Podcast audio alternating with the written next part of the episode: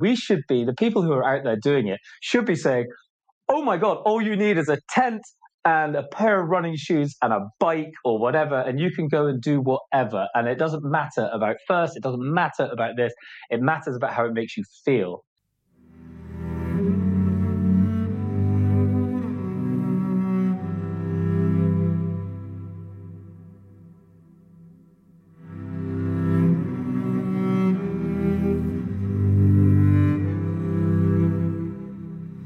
Welcome to The Adventure Podcast and our latest feature with Jamie Ramsay. Jamie is an endurance athlete, presenter, public speaker and brand ambassador for Cotswold Outdoor. He has completed over forty-three thousand kilometres of human-powered adventuring in thirty-one countries and has completed over twenty-five different adventures. Jamie is a runner, cyclist, hiker, ski tourer, paddleboarder and mountaineer. After twelve years working for an international communications agency, he wasn't happy with the direction of his life and realised that if he didn't make some drastic changes, then things would continue to spiral downwards. His solution was to quit his job after being promoted to partner, fly to Vancouver and run seventeen thousand kilometres to Buenos Aires solo and unsupported. In this episode, we go pretty deep into Jamie's past life and what motivated his fairly sudden and drastic exit from the world he knew. We go on to discuss his motivations now and how his journeys have formed the person he now is. Before we begin, I wanted to quickly mention three things. The first is that we're now on Patreon. The podcast will always remain free to listen to to ensure that it's accessible to everyone. But on Patreon, we're offering a suite of additional perks and bits of bonus content, including InVision podcasts, the opportunity to sit in on live recordings from the comfort of your own home, and opportunities to feed directly into who we interview and influence the direction of the podcast. ten percent of total revenue from Patreon will go to the Martin Moran Foundation, our charitable partner, which is my second point. The foundation offer opportunities for young people to get into the mountains and equip them with skills and equipment to undertake their own adventures. It's an amazing initiative, and any donation you were able to make would have a huge impact. Finally, I wanted to mention our sister publication, Sidetrack Magazine. Sidetrack is an incredible quarterly journal that includes some of the most spectacular tales of adventure and exploration. If you're not a subscriber, then head to sidetrack dot co dot U K. Okay, over to Jamie Ramsay.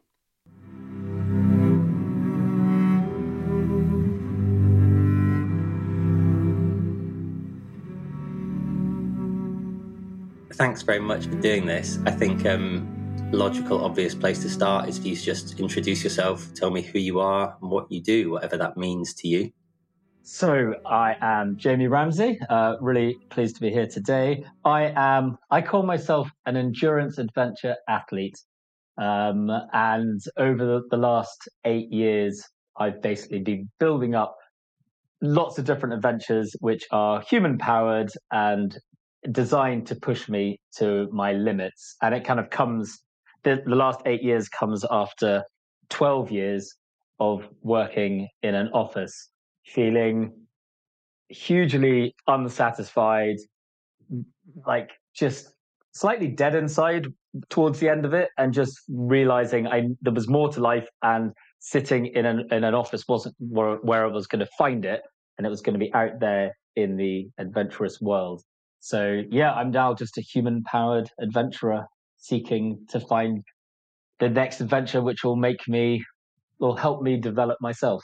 Okay, that's interesting. There's lots of avenues we can travel down with all of that. But um, I think it would be really good to maybe talk about, not perhaps maybe early life, but how you ended up in the world of kind of conventional office jobs. What were you like as a person and how did you get there? Yeah, it's, I think I, I took a path like lots of other people. Um, I kind of, there's a there's expectations in life that we put on ourselves. And sometimes people will tell us what we should be doing, or we think that we should be doing certain things to please other people. And I think I very much went down that avenue when I, I went to school, and then obviously had to go to university. When I chose my university course, I did economics and information systems. Like, the only reason I did economics was because my brother did economics and my dad worked in the city. And then I finished um, work uh, university and was like, where do I go now? It's like, well, everyone else is going to London and getting jobs in offices, so that's what I need to do. And I kind of just followed this course, and it's like, I need to wear a suit, I need to be working nine to five, I need to be earning money. So I just went down this this kind of path without really thinking where it was taking me, what the motivations were other than earning money. Um, and so I just kind of fell into this place uh, in London. I got a job, and it was like, it was a great company.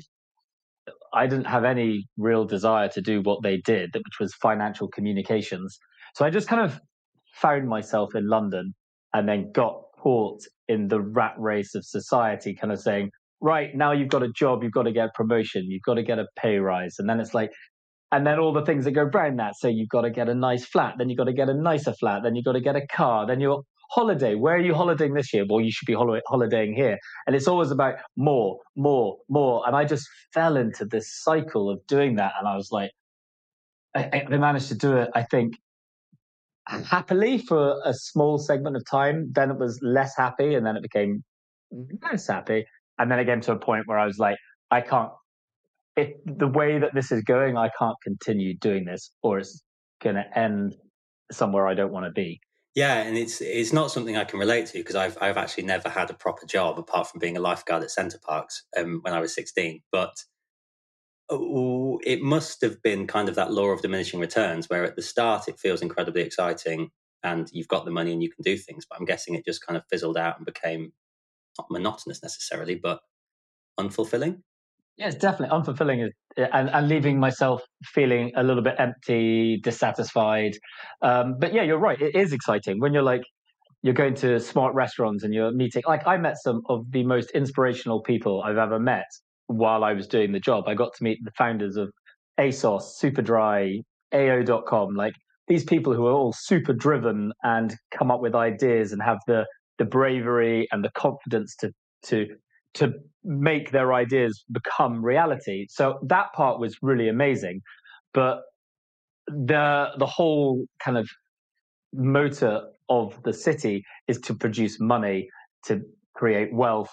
And that just doesn't excite me at all. I don't care about money. Like, I like to be able to pay for my uh, kind of everyday costs, but that's, I'm, I'm not thinking about the future. I'm not trying to buy something better. I just want to be happy in the moment. And that kind of philosophy of life doesn't fit into an office where everyone is working just to make money. So, and, and I think I didn't have the motivations of lots of people who were around me. Like, they all had uh, big houses, and they all had these um, extracurricular, they all were like, like sailing or skiing holidays or kids, and had to pay for school fees. And so they had an added motivation I just didn't have. So I was just sitting in this office, and the, the longer I sat there, and the more promotions I got, like, I got made partner and I was thirty-three, and I was like, what am I, what am I going to do for the next thirty years of my life? I've, I'm already at partner. Um, so the kind of motivation went, and when there's no motivation, I just had, I started looking for other ways to feel alive. And it, that sounds a bit dramatic, but I just felt kind of dead inside sitting in this job. So um, I did, I did a classic thing that I think I, Fell, I went to look for two different ways to make me feel alive. And one of them was doing sport, and one of them was partying. And those two things, like, the way I say it is, like, I worked out too much in the gym, and then I overhydrated too much in the pub afterwards. And these two things I started to, to do to a little bit to excess. And it was reaching the excesses of these things that made me realize that I was just trying to avoid the deadness of the nine to five. And that's when I realized that, you know, that like not what life is about. That's not how you should live your life. Your life should be um, about being happy. It should be about being content. It should be about growing. It should be about exploring. Um, like, we're not designed, well, I, I'm not designed to sit in one place. I want to, to explore what's around me. So yeah. I'm guessing those two extremes, that can be quite a dangerous, precarious place to be, can it? It can be. And it's kind of weird, because they're both, the way I see adventure, and some people may not agree with this, but I see it like a bit like a drug, um, because you do something and you get a really good feeling from it. So you want to do something bigger, so you get another feeling. And when I was doing the gym stuff, that was very similar. Um, and it was all very positive. I was doing five K, then ten K, then half marathon, then marathon, then Ironman, swimming, and but it was all very, it was all very kind of organized. And these are the distance. This is what you're trained for. And So I kind of just became obsessed about that. And then going out was more like kind of um, kind of numbing the pain a little bit. So you just drink more and more and you party more and it becomes more of a, a routine. And I didn't know, like bizarrely, I didn't know about adventure at this part of my life. I wasn't an adventurer in any way. I'd never done anything. Like I had camped a bit. I'd done a few small things, but like when I started the biggest adventure I've ever done, I'd never set my tent up on the first night. Uh, I didn't know how to use my cooking stove. And this was like the first night of a massive adventure. So like, I literally knew nothing about adventure when I was living in, in, in the world in London. And then, so everything since the day I quit and entered this world of adventure where I found this, it literally was like a whole new world to me where all the constraints go away, all the expectations go away, all the, it's freedom. You, you're free. And then you have like a playground, and your playground can be as small as you want it to be or as big as you want it to be. You can do, you, you can, you put together what you want and you just go out and do it. And when you've reached what you aim to do, you just feel amazing. And that was the feeling I didn't have when I was working in the city. And I, and I think just watching people like Sean Conway, Mark Beaumont, Ben Fogle, like going out, I can remember this, having this conversation in my head. It's like, I'm sitting in an office, commuting every day on a tube, reading books and watching films. We didn't really have podcasts back then, but like of these people doing amazing things. It was like, why do they get to do that? And I don't. Why am I sitting in this place that I don't want to be, and they're out there exploring this world, doing this amazing stuff? And then it kind of dawned on me, it's because it's, they have the courage, the work ethic, the commitment uh, to go after it and do it and take the risk. And it's by doing that that they have managed to forge a life of adventure. And I was like, well, I want, I want to do that. So, and I'd love to say that I just went, bang, I'm, I went off and did that, but it wasn't. I had to have a crisis moment, which then made me, like forced me to look for that different life. So I knew, I knew it was in the back of my head. I knew it's what I wanted to do. I didn't know what it was. I didn't know what a life of adventure was, but I knew I wanted it. And then when I had a little crisis moment, I was like, right, this is, do it now. If you don't do it now, then it's, you're, you're going to lose your moment and you're going to go down a path you don't want to go down. So, yeah. And I'm, I really want to talk to you about that crisis moment in a minute, but before I do, you know, you said you didn't know anything about this world of adventure. This is not a loaded question at all. The honest answer is what I'm looking for, but do you mean you didn't know it existed, or do you mean you didn't know how to pitch a tent and how to use your stove? Because I think for lots of people, there's this glass ceiling with adventure, and adventure is a funny word, but let's say access to the outdoors outside of London, for example, where maybe it is a bit easier than people think. Which side were you on? So I'm going to answer this question kind of with a little bit of hindsight. I, re- I and I still see it in in some adventurers. They, what we consume as an everyday normal person, like I, I and, and still today, I don't do firsts, I don't do records, I just go out and do adventures. Um, but when you're consuming information about adventures, like other people, they will stand up on stage and they will basically tell you, this is really difficult, this costs a lot of money, this, and they put all the barriers in place to make you feel that you can't do it. So they feel special. So we all look up to them and idolize them, which is the completely wrong way. We should be, the people who are out there doing it should be saying, oh my God, all you need is a tent and a pair of running shoes and a bike or whatever, and you can go and do whatever. And it doesn't matter about first, it doesn't matter about this, it matters about how it makes you feel. Um, and I just, I think there's that kind of, back then, it was two thousand fourteen, I just felt there was like this, as you said, this barrier, but it was a barrier kind of being put in place by the people who were doing it.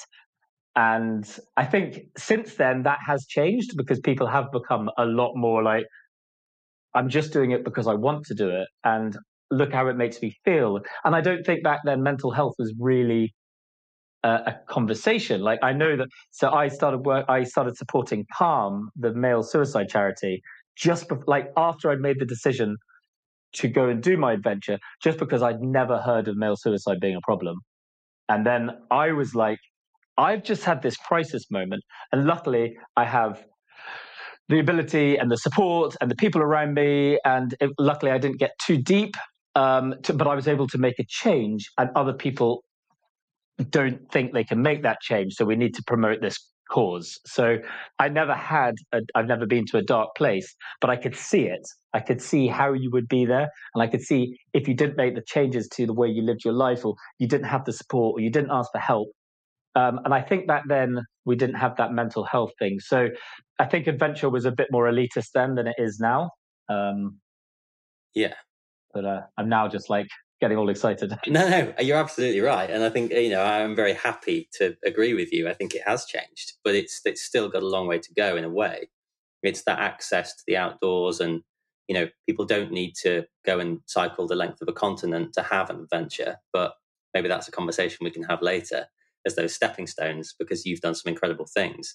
Yeah, and, and we got, and we need to, and we need to promote people. Like, it's one of the things that when I'm out or in the U K or like, and I see like all these people, and my my brain, half of it goes, "Oh my God, look at all these people," and then the other half of my brain going, "Hey, if these people weren't here, what would they be doing? They they'd be in the pub, they'd be playing computer games, they'd be doing social media." Like, we need to promote people to get out there, because it is going to help the them as, and it's going to, like, families going out and doing an adventure together are going to come back stronger um, as a unit. And that's a great thing. Or people are going to find other people who have like-minded interests and can form a community. And that is good. So I do think we need to, yeah, we all know we need to promote people to get out there, but it's how we do it responsibly. But yeah, and we'll definitely come on to that. I think it is important, if you're happy to talk about it, you know, what was that crisis moment and what began the transition? Yeah. How did you undertake it? Yeah, no. So it was just one of those, I'd been going through a time of just, I was just feeling very unhappy with what I was doing. But I was also trying very hard to have this external, like, look at me, I've just been made partner and da da da da da. Um, so you're kind of living a double life, and you're kind of just, and then you, you realize that when you're not happy with what you're doing, your performance drops, and you are not you are not working as hard as you want to be working. And then you try and find ways. And my way was going out drinking. And I remember it was a Wednesday night, November two thousand thirteen. Um, we'd all out, me and my two best mates, um, had been out drinking. We came out of a club. It was three o'clock in the morning or something. And I was like, do I go home to Fulham and then go to the city in the morning? Or do I just go straight to the city? And I was like, that's a that's a genius idea, which you would think drunk at three o'clock in the morning. So I went straight to work and literally made a little bed in the shower room at work and slept on the floor, and then kind of woke up the next morning at seven o'clock because I wanted to be up before everyone got to work so no one knew I'd slept in the office. And kind of, and it's one of those, literally pulled myself up on the, on the thing and looked in my mirror, uh, in the mirror, and just thought, oh my God, this is not the behavior of a normal human being. Like, someone, this is not someone who's happy. Um, and it really, and I, I said this before, but I remember walking out, and one of my friends walked past me, and she said, she looked at me and she said, there was something different in your eye that day. And I went and I sat at my desk. I was thirty-four, and I was looking around, just been made partner. And I was like, I don't want to be any of these people. None of these people inspire me. I don't sit here reading books about financial um, communications people and how, like, read interviews with them. I read interviews about other people. I don't want to be these people. I don't want to be in this world. I don't want to be, I don't even like cities. Why am I here? Like, so as I, I, at that point, I thought back to, like, when was the last time that you can honestly remember being happy, content, um, satisfied? What's the last time? It came, really comes down to, when was the last time you liked yourself? And that was at the end of a little run I'd done. It was two hundred forty kilometers through kind of Vietnam. And I remember the feeling, I'd never done anything like that before.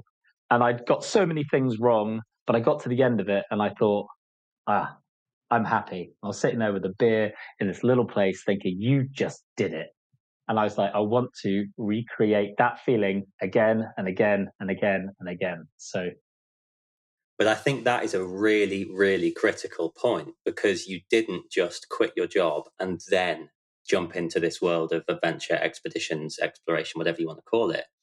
and in a really positive way, you had, whether you'd planned it or not, you had already experienced something, hadn't you, that made you feel like this was a thing you wanted to do or could do. Where did the spark come from to run, to go to Vietnam? Because that's quite a big challenge. That was, it, was, it is quite a big challenge, but it wasn't a big, so it wasn't a conscious decision. It was a forced decision, which I look back on now, and it's amazing because I was doing, as I was saying earlier, I did the five K, ten K, bloody blah, blah, and I kept, I kept wanting to get bigger and bigger and bigger because it just, I suppose when you kind of say, oh my God, I can't run a marathon, and then you run a marathon, you're like, wow, like what can I do next? So like, could I run a marathon in a safari park? So I did that. And like, could I do a half Ironman? And I did it. It's like, well, I, I, there's more, I can do more.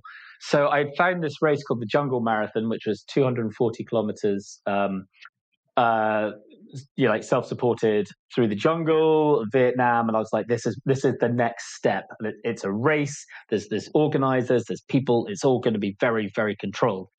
Um, so I, I booked my ticket. I did my training. I started raising money. Most importantly, I told everyone I was going to do it. So it became this thing I had to do. Um, and then a month before the, an email went around saying the organizer's ill and the event's been canceled. And I was like, what? I have a ticket to Vietnam. And I, so I wrote to them, they said, well, we can get you into the Gobi March. And I was like, it's going to cost me two thousand quid to get, like, I have to sack in these tickets, then pay another. It's like, I can't do that. So I kind of got a bit dejected about the whole thing. And I was like, all right, okay. And then I just suddenly went, no, I'm going to do it. Like, I have paid, I paid the ticket. I've done the training. I'm raising money. People have given me money. I'm just going to go to Vietnam and run two hundred forty kilometers by myself. And I had, I really didn't think about it. So I, I'd also booked a holiday at the end of the two hundred forty kilometers. So I was going to, so then when I was packing my running backpack to run the two hundred forty, I then had to add all the stuff for the holiday in as well. So I was like running with a full suitcase on my back. And I just, I'd never done anything like this before.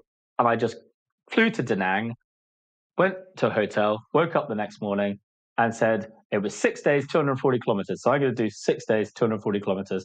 And I just started running, like literally Forrest Gump style. Just, I had no idea where I was going, just ran down this road. And, and and what it taught me was, one, you don't need to have any skills. Secondly, uh, there is a world out there that you have no idea what it's like. And the only way you're going to see it is if you go and see it. Like, you can go on organized tours and you'll see the things they want you to see, or you just go out there by yourself and you see everything, and the good, the bad, the ugly, the marvelous. And and it just, every day, like I, my backpack was rubbing so bad.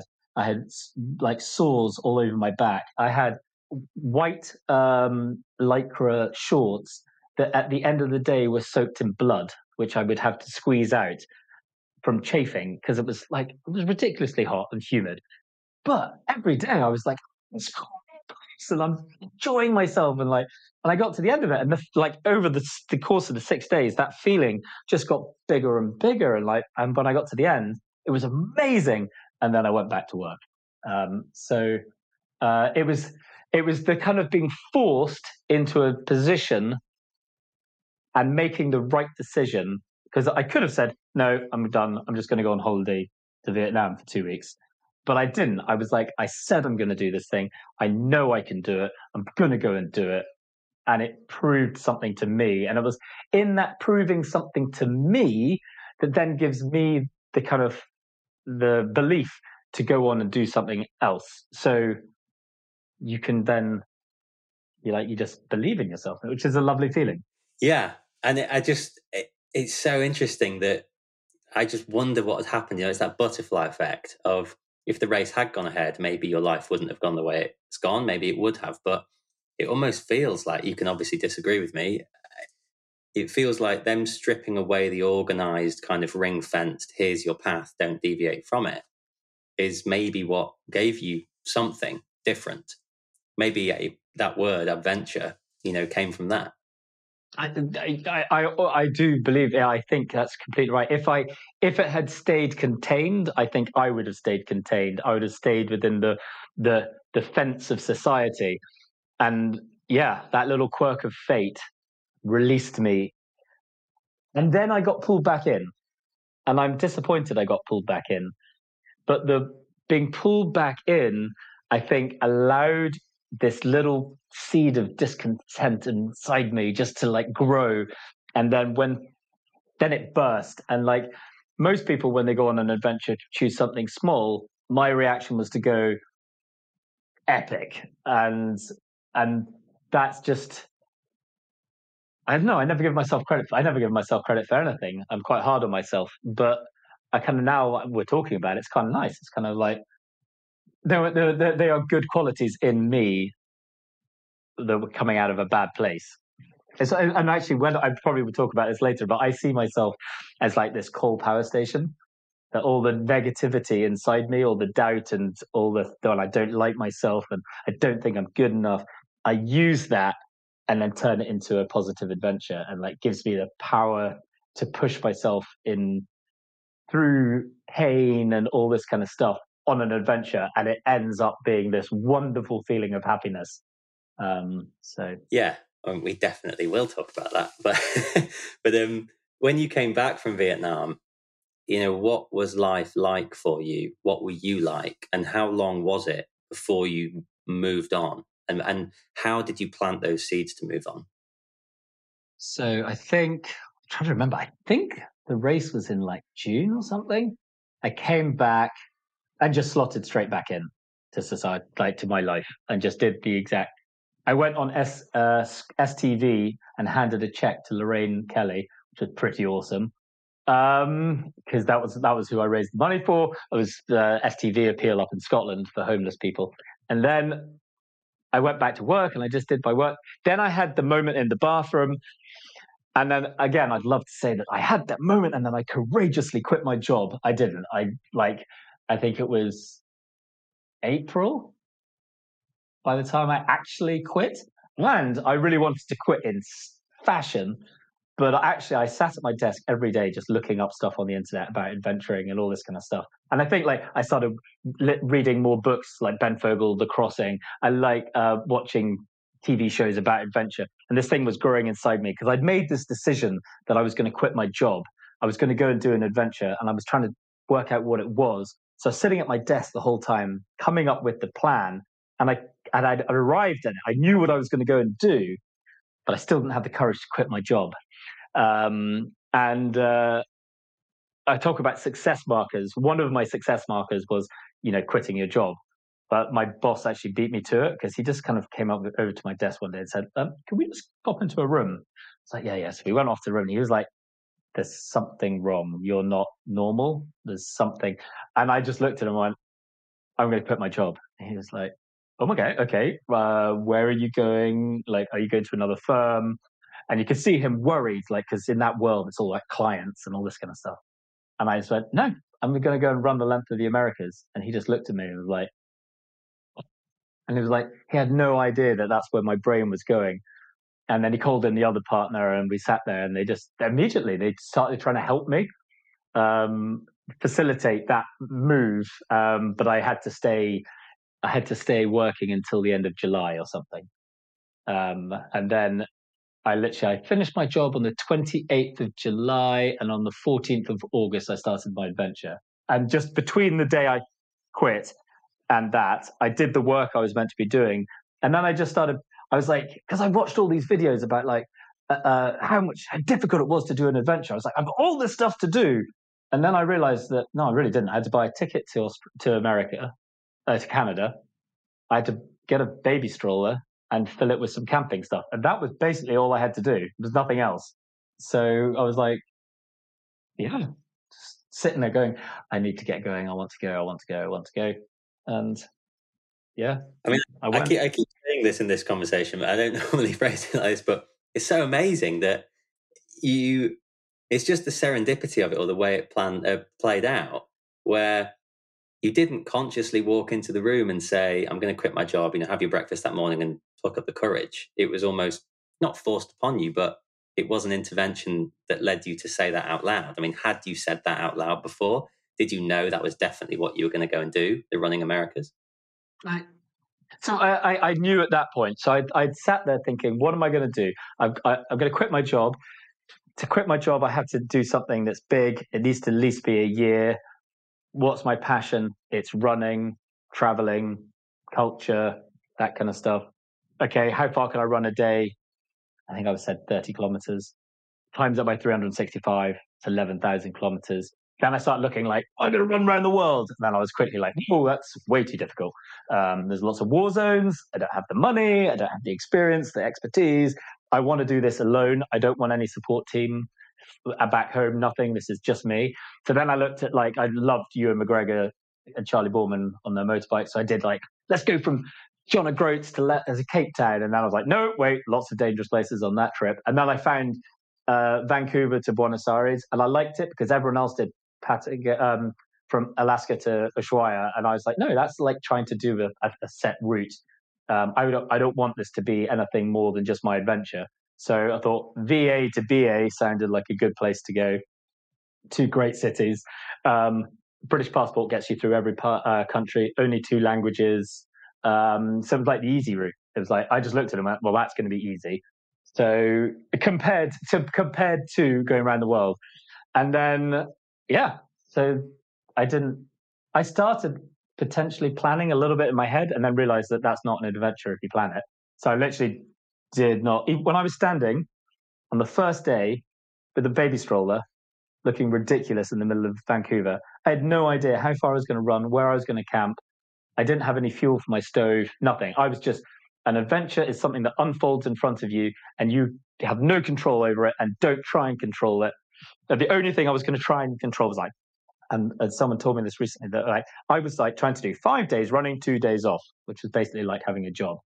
Um, and th- there are there are complications with that approach. But apart from that, I just wanted to go on adventure. And everything, I think, from that moment to now, having done fifty thousand kilometers of human-powered traveling, now being like an ambassador for Cotswold Outdoor, everything, including that, has all been being in the right place at the right time and doing the right and doing things with the right mentality and purpose. And I just, touch wood, it continues like that. But and at that point of transition, I mean, you touched earlier on, you know, how you found yourself in the city and doing that job. How did your, and, and I think it's incredible that um, your boss and bosses reacted the way that they did and actually looked to support you to undertake that journey. I mean, maybe they thought you'd come back afterwards or whatever it was. It's still amazing that they did that. But how did your friends, family react to it all? So let's say this, this is like my, my mechanism is I will go up and tell the most random stranger that I'm going to like run the length of the Americas, engage what they say. And then I will move to a work colleague and then gauge what they say. Then I will start telling friends, and that, and then I move to my brothers and sisters, and then I move to my parents. So there's like this kind of like trickle effect of like getting feedback from people. And by the time I got to like my friends, like I was in my head thinking, you are in, you're insane. And people would turn around, like friends would go, yep, that sounds like something you could do. And like, why do you, you believe I can do this even when I don't believe in it myself? So suddenly you get this kind of stuff. And then it, it got to the point where I had to write my dad an email, which sounds very formal. Um, but I wrote my dad an email, kind of not asking permission, but kind of letting him know that this was my intention. And he spent like thirty-six hours to get back to me. And uh, he like, I was like so worried about what his reaction would be. Because obviously it's given me everything I need in life. I come from a like I come from a very happy family where we all get on. There's never been any hardship. Um, and there's me going, I want to give up all this comfort to be uncomfortable. And his uh, reply was, you've got to do what you got to do. That was it. And it was like, green light, let's go. Right. We there's no one standing in my way. And I remember one of the videos, I went to the pub with my best friend and he played me the Alan Watts video, which is what would you do if money was no object? And we were just sitting in the pub, and that that kind of extra push from a friend saying, look, get out of this world, go do what you want to do, go go if adventure is where you're going to be happy, go and do it, and we all believe you and we'll support you. So yeah, that's an amazing video that people should watch if they haven't seen it, by the way. But um did right. you... I, I I keep watching it. Yeah. um I have his book just up there, which I've just bought, never read it. Um, did you know, is, I mean, I, we, I don't want to get into the personal therapy side of it because it's probably not fair and this isn't that show. But um, did you speak to him outside of the email exchange before you went? Like, did he understand? I think he did. I, I, I actually, no, that was a really important conversation I had with him because we, I don't know how, it, I don't know if it was in an email or an in-person conversation, but I basically said to him, like, I've, everything I've done up to this point is because it's what you've told me to do. And my dad turned around and said, I have never told you to do any of that. This is you thinking that that's what I would tell you to do. That's the only thing that's gone on here. And I sat there and I kind of rewind my brain. I was like, that's completely true. He's never told me to do any of this stuff. And what's interesting is that me and my dad didn't really, like, we've always got on. We didn't really chat that much. When I did my adventure, he built my, the website for me, put all the distances every single day, tracked me. We spoke. I've never spoken to my parents as much as I did on that adventure. It was crazy because WhatsApp had just started. Like, I was like, I remember having conversations in deserts and stuff, like trying to run across a desert and the phone would ring. And then literally like a child going, be an adventurer. And like, kind of like, just in these like crazy places with mum and dad, like, are you all right? It's like, yes, I'm fine. Just so um, yeah, me and my dad became a lot. I, like I've always, I'm a mummy's boy, but me and my dad became a lot closer, and yeah, all positive stuff. So, but it's really, it's it's super interesting. Just that, you know, and it was what I was gunning for. Really, is that kind of familial, societal pressure, where actually it's almost like we impose it on ourselves rather than it really being imposed on us by others. And I think a lot of us have that and can resonate with that. But what we don't, what we need to realize is the people who are close to us and love us only want us to be happy. That's all they want. And sometimes they have a notion of what that happiness should look like, but the the, the actual end result is they just want you to be happy, he- healthy and happy. Um, people, I, very few people want their children just to be rich and to burn themselves out to be rich and drive a nice car. That's They don't, that's not going to make them happy. So, and if that is the case, I'd probably seek out the role models. um, um, so tell me about the baby stroller. Yeah. Uh, so when I started thinking about, oh, I'm going to run the length of Americas, I was like, um, how am I going to get my kit with me? Like, because at that point I had no idea what I needed to pack. So I was kind of just looking up videos. And I found the video of Jamie McDonald running across Canada. And he had a big backpack, and I was thinking, that guy's an idiot. But that was exactly what I was thinking about doing.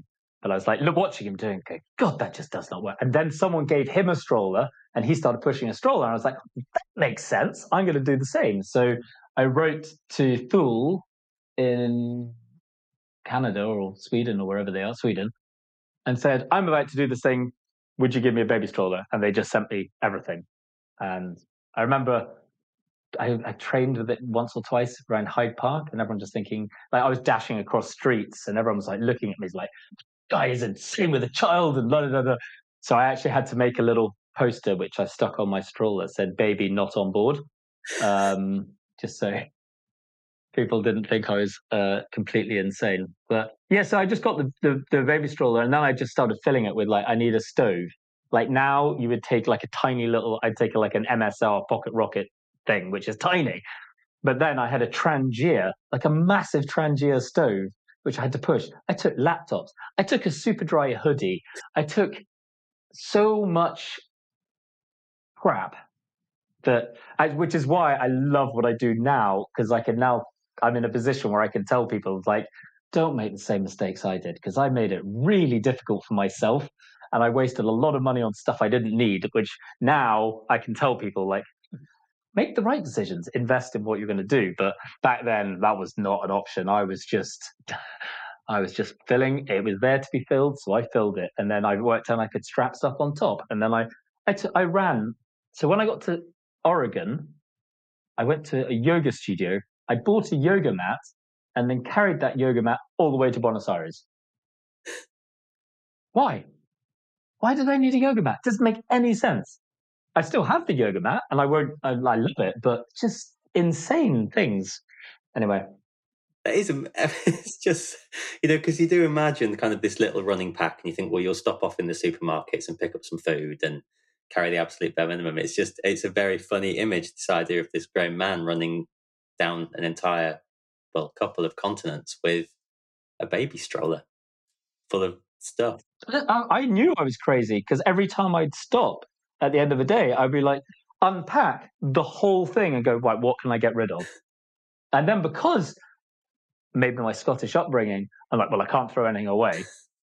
And if anyone gives me anything, I have to heap it. I was in, when I was in Guatemala, I ran past a guy with his wife and kids. He said, what are you doing? I told him what I was doing. He said, wait there. He ran into his house and came out with a wooden coin about thirty centimeters across, about an inch deep, round coin, um, a carving thing, gave it to me. I then ran all the way to Panama City with it because I felt like I should keep this thing that this man had just given me. And it now hangs above my fireplace. But I, I just take on stuff. I, oh, God, I do adventures so differently now. But that's, um, it's almost like the initiation, isn't it? You know, anybody who does any form of challenge, whether it's small or big or anything in between, you go through that learning process. And isn't that an important part of it? It would be dry and sedentary without those experiences.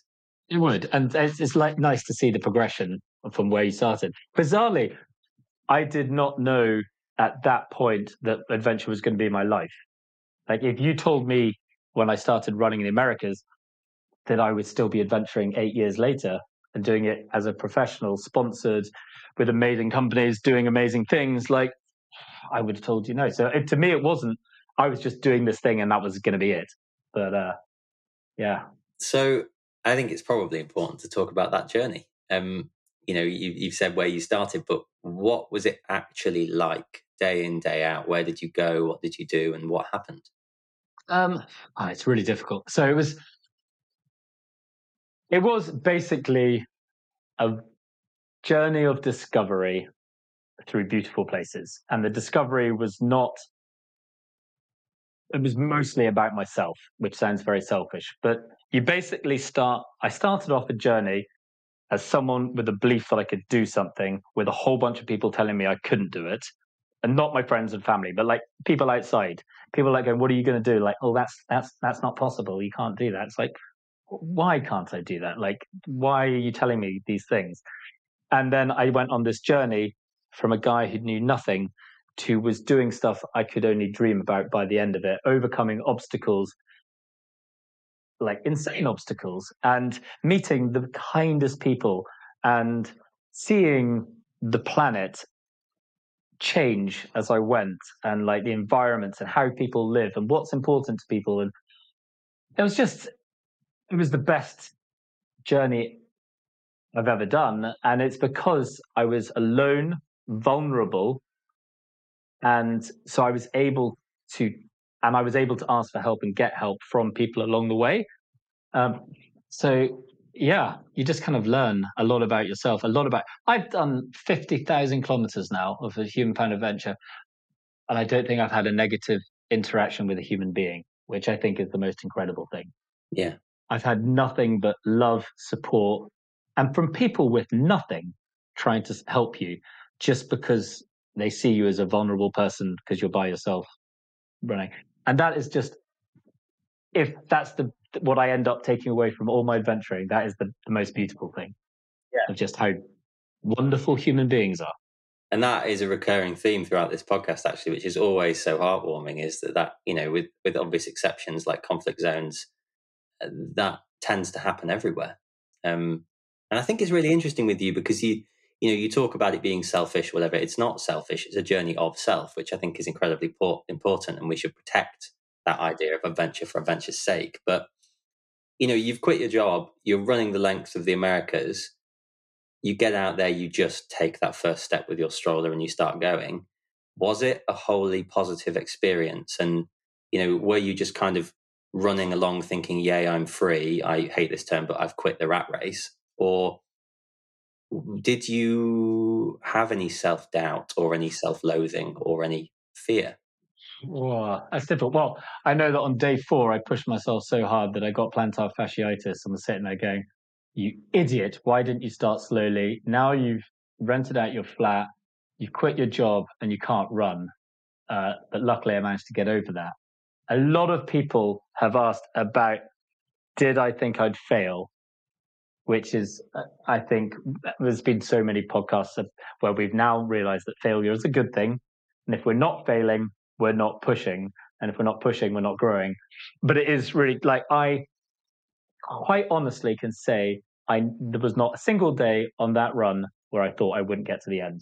Like, I knew I was going to get to the end because I got it into my head that every day was a training day for the day after. And if you get, and it was, was because on the first day, I ran forty-five kilometers. I'd never set my tent up. I set fire to a park because I bought the wrong fuel for my stove. Some people had come, they'd given me some water to replenish the water I'd used to put the fire out on my flip-flop, which I'd used to, like, it was a disaster. And I couldn't, I ate like half-cooked pasta that night because I couldn't cook anything. But I got to the end of that first day and I went, right, I've just got to do this six hundred more times and I'm done. And that kind of, then I kind of thought, right, what are all the, what are the obstacles along this journey? And it, it sounds flippant now, but it was like, I've got to get, uh, I've got to get through Mexico, which is going to be a bit dangerous. I've got to get around the Darien Gap. I've got to run across Ecuador, which is really high. I've got to run the Satura Desert, the Atacama Desert, and over the Andes. So every single day from now, what can you learn that will help you overcome those obstacles?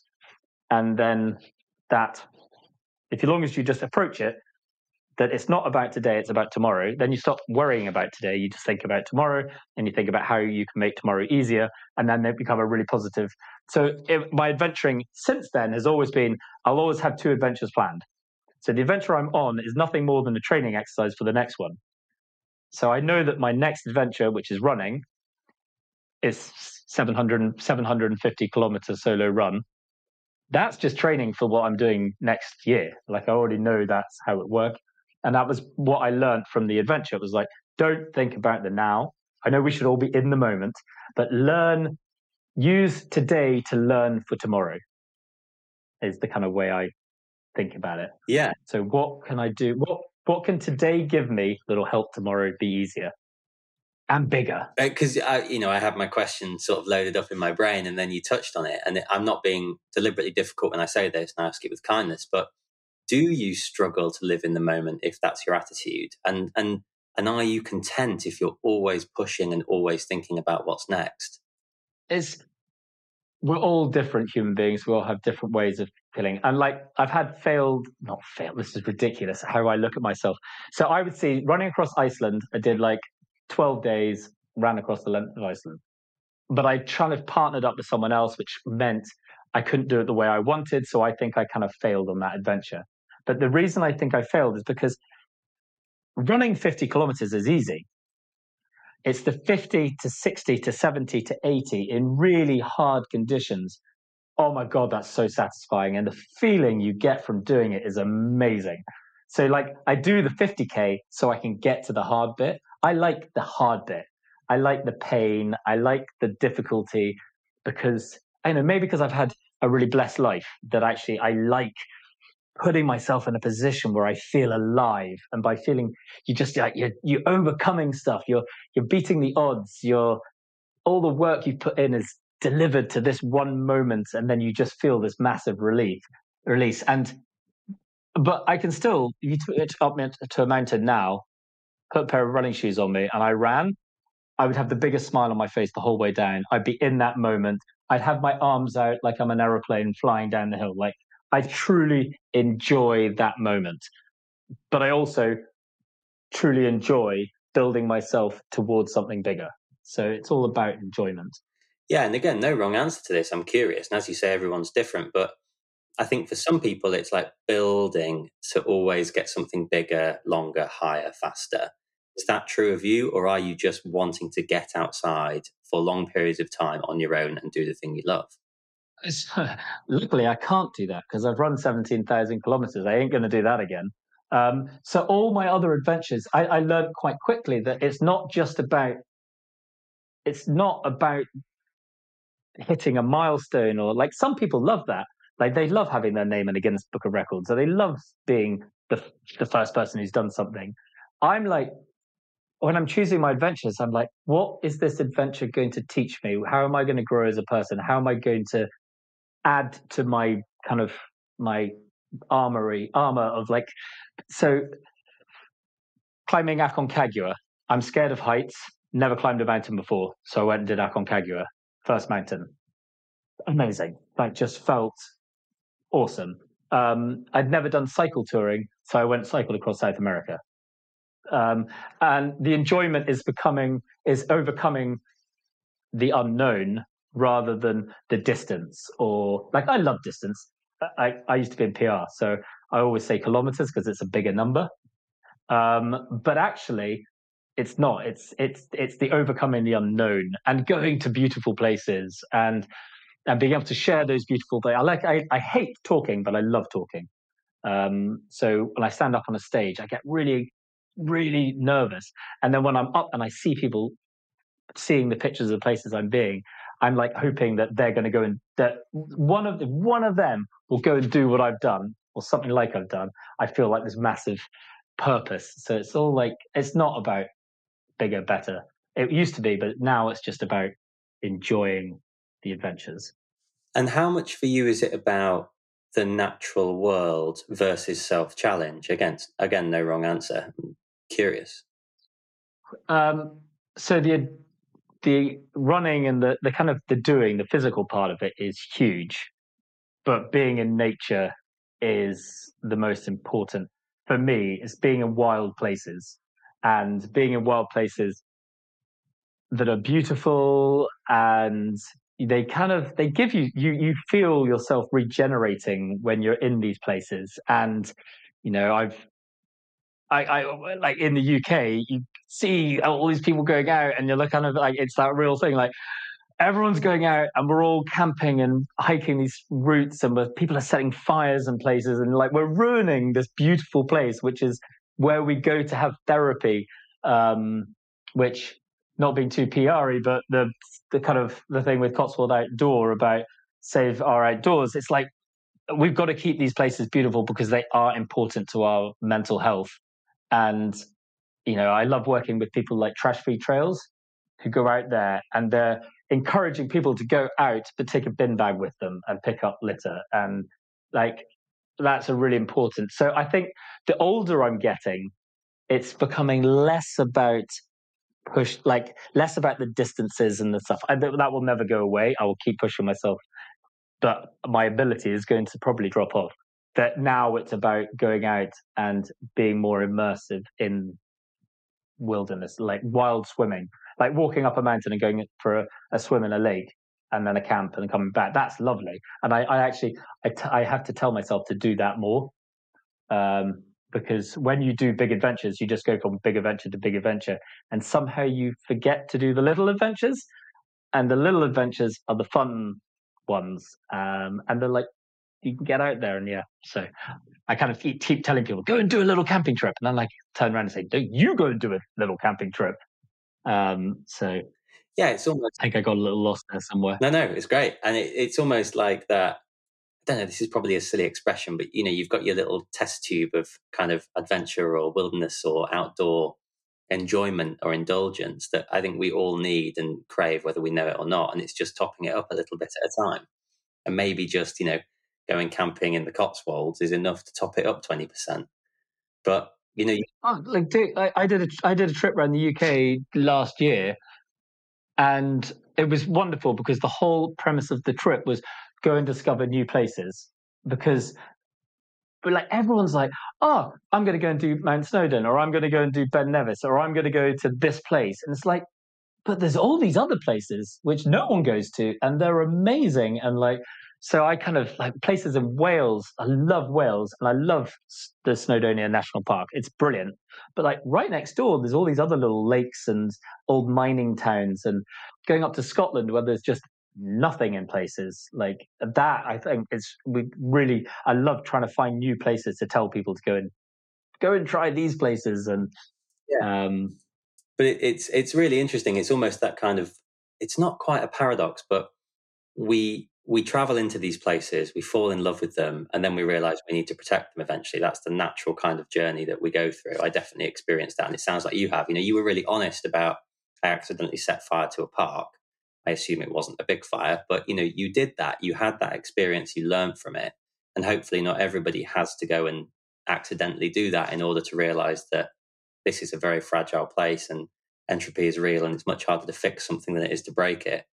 But and one of the things that's really is the knowledge of how to be responsible in nature is not something we just have in our minds. We need to be taught it, and we need people to teach us it. Like I now, I don't have fires when I go on adventures. I just don't do it because I didn't know that apart from just leaving an ugly mark, actually it's killing all the soil underneath. And when you kill the soil, you're damaging the ecosystem and that kind of stuff. I didn't know, like I, even just in the, the kind of from Cotswold Outdoor, working with them on the Save Our Outdoors campaign, I didn't know about dog, like we see dogs as just dogs, but to nature, they're predators. And that that's causing an adverse effect on the people around. You don't know these things. You have to be taught them, and you need to read about them. And they need to be, like, wild camping is amazing if you're doing it responsibly, if you're doing it in the right places, if you asking people, like I listened to your talk with Leo Wilcox, and she was like, I'm not just going to go and camp on someone's land. I'm going to ask them if I can camp on their land, because that's the responsible thing to do. And I think we need, like during, like was it after lockdown or something, when everyone was doing staycations and you saw those horrendous, and I know there are just a few instances of like people leaving tents and fires and disuse, uh, like disposable barbecues. I know that that's just like the media shots, but there are people going out there not knowing how to, and like I love doing litter picks. I find it cathartic, but like the stuff I picked up on Penafan, just beer cans, coffee cups, all this kind of stuff. Like we need to teach people. And those green bags that people put dog poo in, like why are they green? Why are we disguising? Why are we making the bag something that can camouflage into nature? Make it bright pink. People are not going to throw a bright pink bag on the ground. But um, it, but that's all education.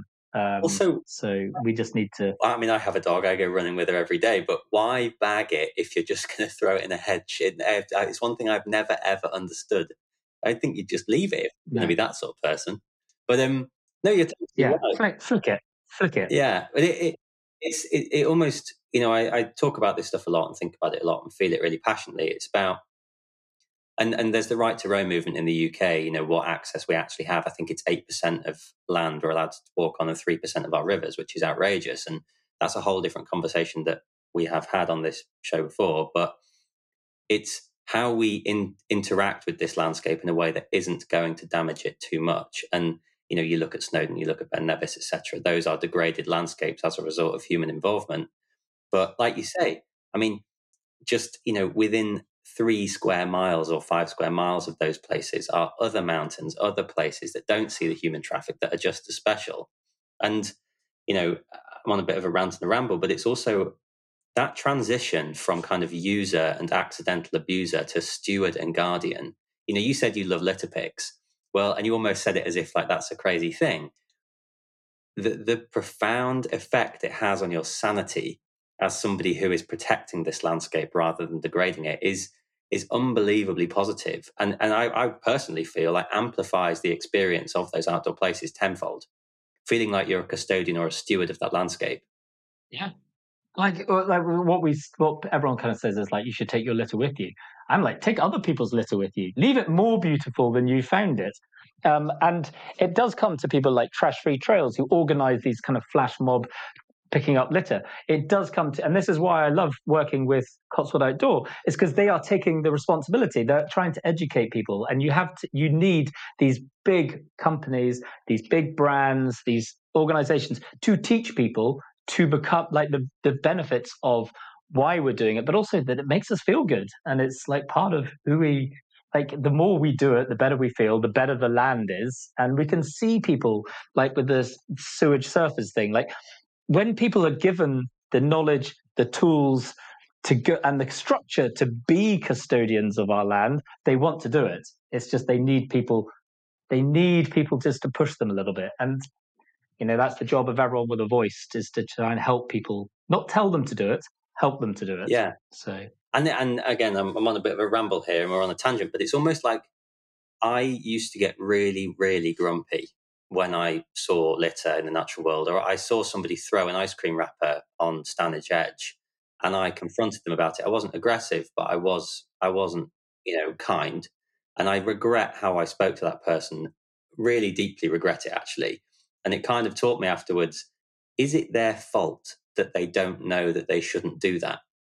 And you're you're totally right. It's education. And I thought, well, you know, this person, I think, has been brought up in a city. They've come out of lockdown. They've quite fancied a wander in the Peak District. They've gone to the first car park and they just probably do what lots of people, some people do in cities. They see the litter, so they drop the litter. And it's it's almost cultural. We just have to change it and and alter it. And I don't know, maybe you've got some good answers for just, I don't want to turn this into a how-to as such, but most people who listen to this are outdoor users. They are compassionate outdoor users. But like you say about starting fires, you know, killing off the mycelium network underneath the ground, things like that. What are the quick things for you that are like the instant changes we can make to the way we use the outdoors? It's, it's basically comes down to common sense. Like it is like, if there's a trail, follow the trail. If land looks like it's being like, and, and also if everyone's going to one place, it's going to get tired. We've seen the damage that's done. Go to somewhere new, but learn from the damage that's been made somewhere else. So we do it responsibly. Um, it's basically leave the environments we're in better than when we arrive. Um, when you're gonna, when you're camping, like the things I do is remove as much of the litter from your food before you take it. So like you're not having to um, carry it back with you. Like tea bags, take them out of the little bags and just put them into your backpack. Um, and then like have a Ziploc bag in your pocket. You know, we all need to go to the loo occasionally. And I get told off for this. Like I'm like, I bring my loo roll back with me, no matter what. I have two Ziploc bags, one inside the other, one's dirty, one's clean, put them all, it fits in my pocket, and I come home and I just put it in the loo and it's done. Um, and people are like, oh, you can dig holes. You can dig holes, but people aren't. So just just take it out with you and then there's no confusion. Um, and, you know, uh, don't, like people cut down trees to start fires and all this kind of stuff. Just leave nature. We should, we are just meant to glide through it and absorb the benefits of being there. We're not there to change it. Um, and so just leave it and enjoy it and then come back and just be responsible, common sense. And if you don't know something, ask.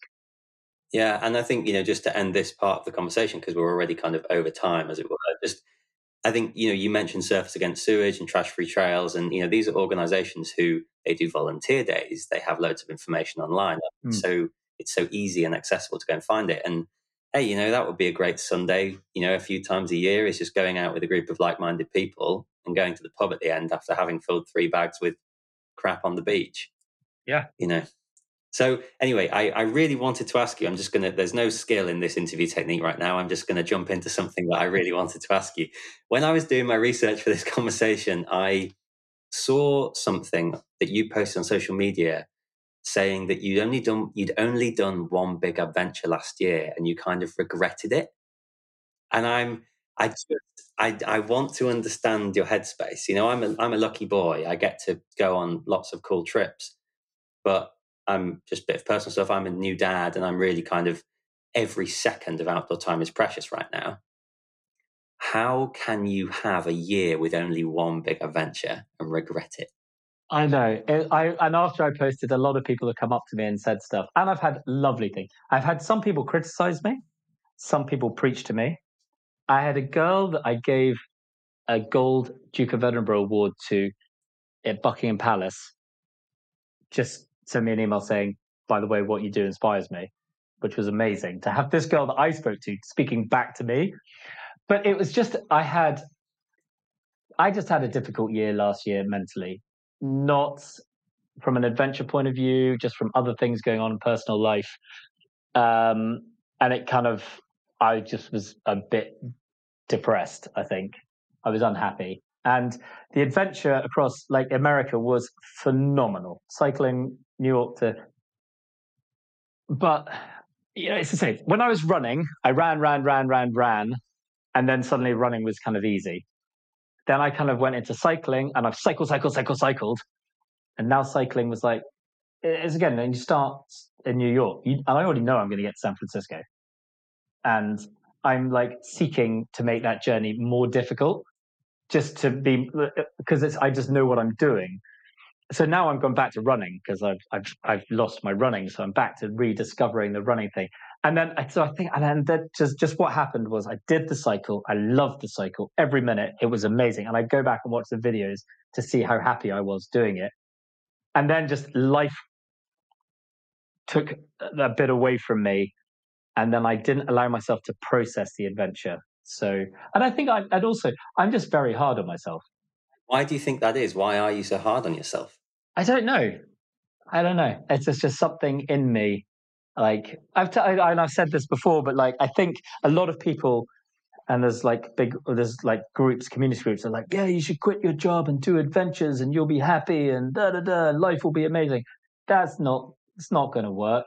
If you've got something, if there's something, I don't want to say structurally wrong with you, or you've got like a demon or something like that, that demon probably will stay with you forever.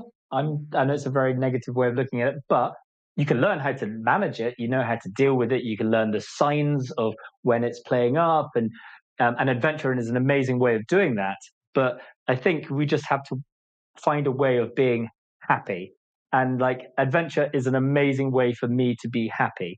And I love the unknown qualities of just being out there and never knowing what's around the corner. And I like that in life. I don't know what's happening next year. I don't know what's happening the year after. I don't plan.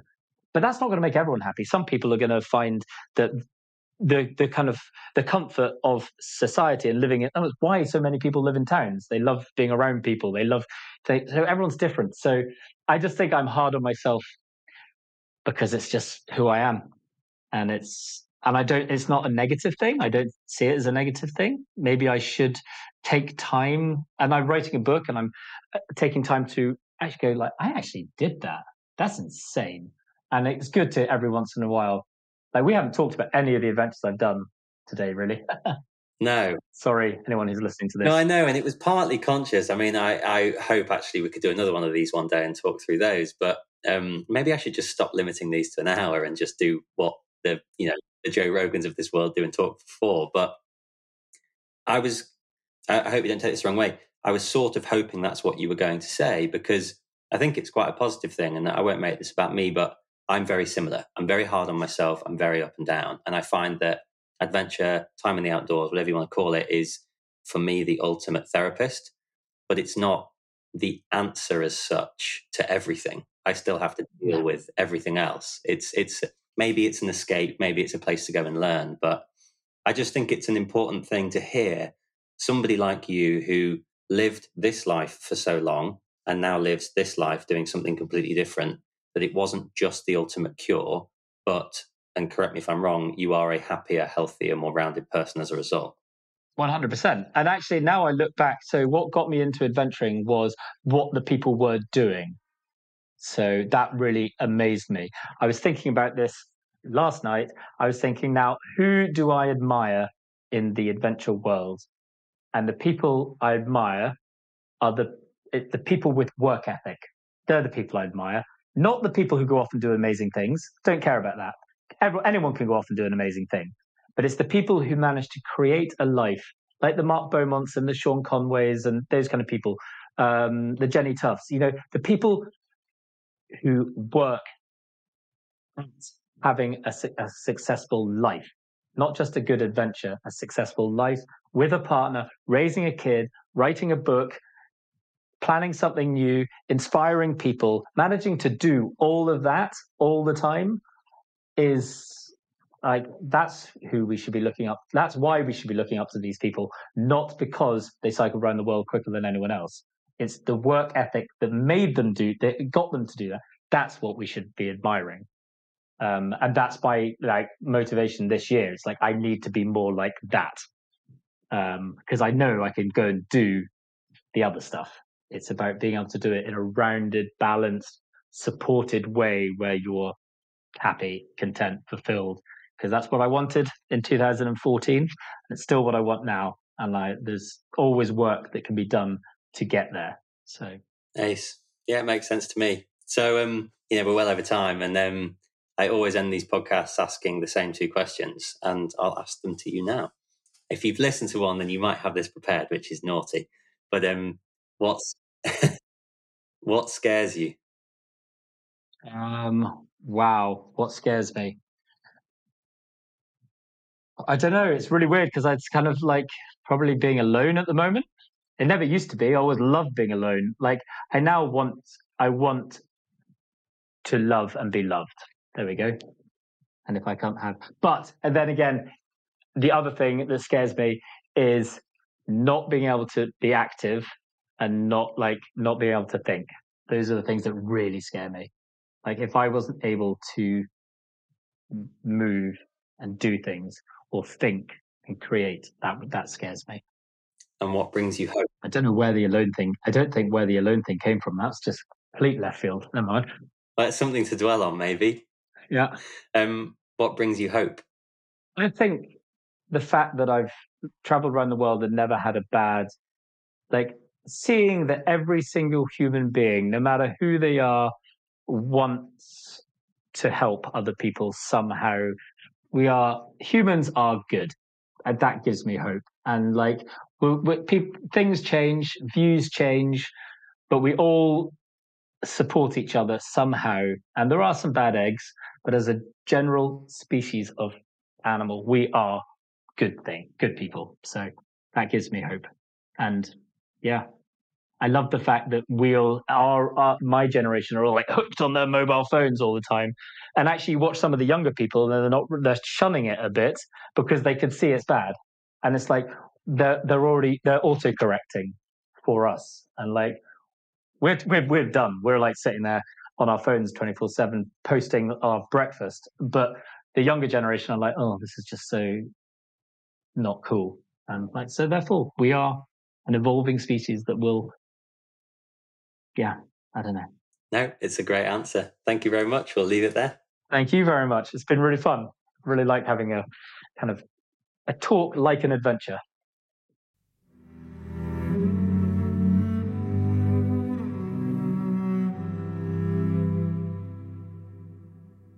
Thanks for listening. For more information, visit the adventure podcast dot co dot uk. If you want to get in touch, then I have a new email address, matt at terra incognita dot studio.